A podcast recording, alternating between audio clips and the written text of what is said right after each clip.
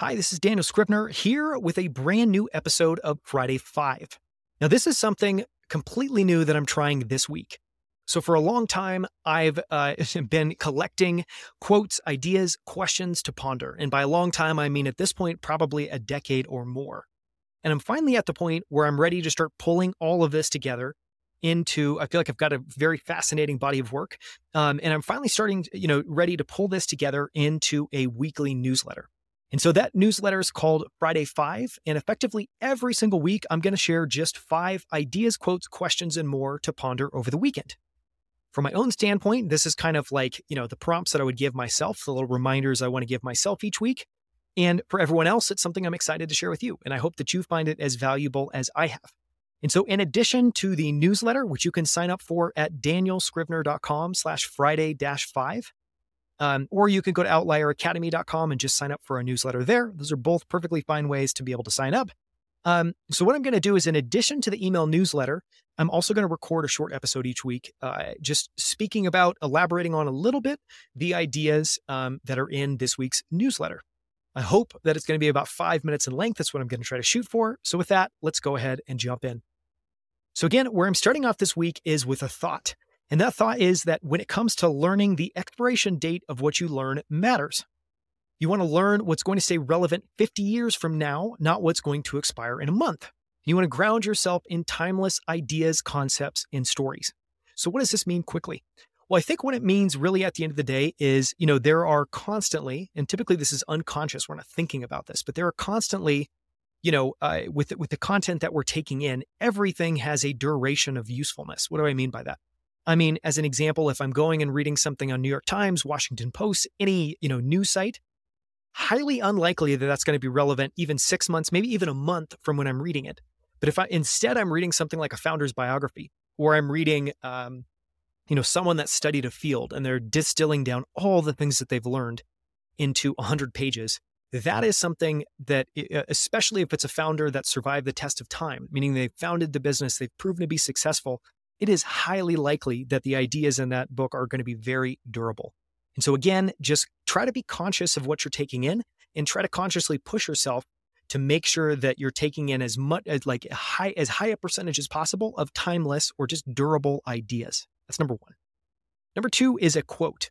Now, there's a lot of fantastic quotes from Jeff Bezos. One of my favorites is if you absolutely can't tolerate critics, then don't do anything new or interesting. And the reason that I like this quote is it's just a phenomenal reminder that ambition requires risk, that you have to develop elephant skin and you have to tune out the noise. And at a certain level, you have to trust your own thinking and intuition, and you can only listen to what your inner scorecard is telling you. Now, you know, something like the inner scorecard is a concept that I've heard for a long time. Um, and you know, I think it's it's it's a wonderful metaphor of effectively saying there's always two ways we can kind of judge our own progress. We can look externally for feedback that we're getting from others, um, and you know that's very unreliable. Uh, it depends. You know, uh, they're not us. They don't actually know much of the context behind what we're doing.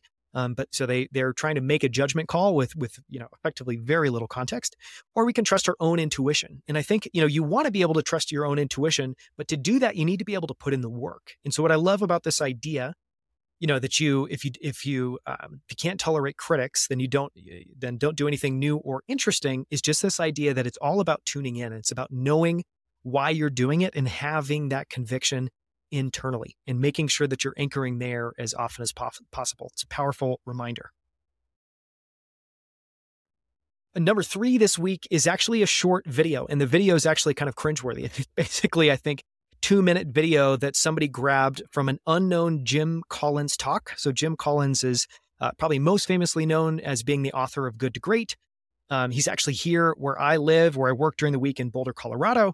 Um, but this is actually this this video is about a separate book that he wrote, and it's fascinating. So this is one of my favorite books.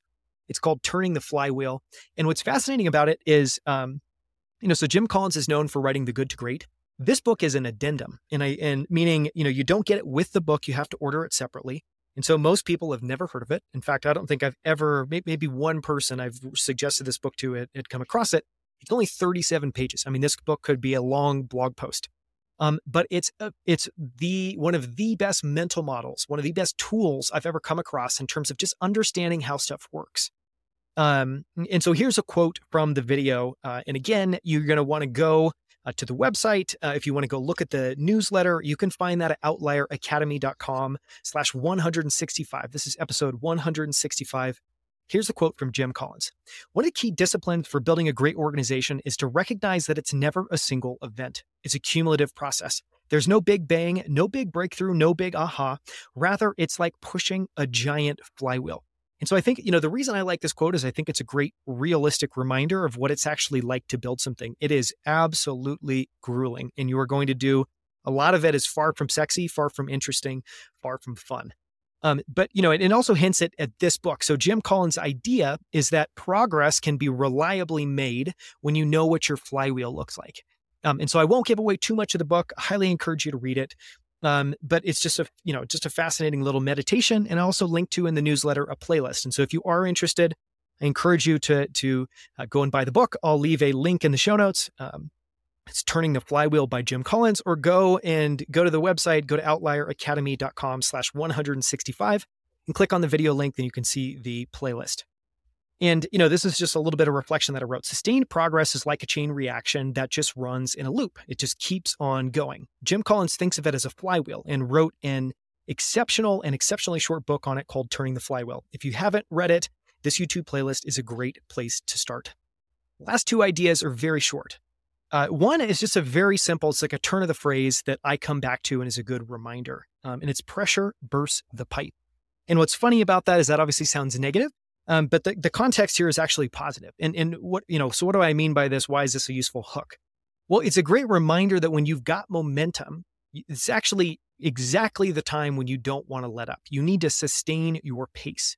You know, all of us, whenever we're trying to accomplish something, effectively start from a standing stop and we have to build momentum over time. And once we've built that momentum, we've put in an enormous amount of work. It, you know, your first instinct is to say, okay, I'm just like I've got momentum now. I'm going to take a breather and I'm going to catch my breath. And I think this is just a phenomenal uh, reminder that actually you you need to continue to push yourself and you need to make sure that when you have momentum you don't let up you know another way i've heard this said is the goal is to get traction and never lose traction so because it's very hard to get you know momentum is very hard to get and so when you have it, it's very important that you don't lean into your natural instinct to rest and you continue to, to sustain your pace. Know, breakthroughs are forged by intensity and endurance. Neither alone is enough. And the last number five this week is a simple question. Um, it's a simple question to ask next time you find yourself feeling frustrated by your progress towards a goal, which is how am I making this harder than it needs to be? And that may sound like the world's most stupid question, but I often find that this is a good gut check for myself. If I'm ever feeling frustrated, like I, I am trying something and I am not making progress, the, this question is a phenomenal, just uh, you know, invitation to effectively stop and reflect and think about other paths I could be taking. Think think about ways I could automate or or remove some of the really difficult work. Think about ways to narrow the scope.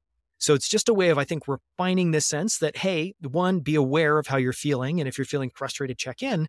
And two, ask yourself these questions. You know, it's remarkable how often you'll have an answer just sitting there waiting to be called forth. So you have to start by not making things any harder than they need to be. There's one more little Easter egg embedded in the newsletter. Again, uh, you can find the full newsletter at outlieracademy.com slash 165, and you can sign up for it and receive it every single week at danielscrivner.com slash Friday dash five.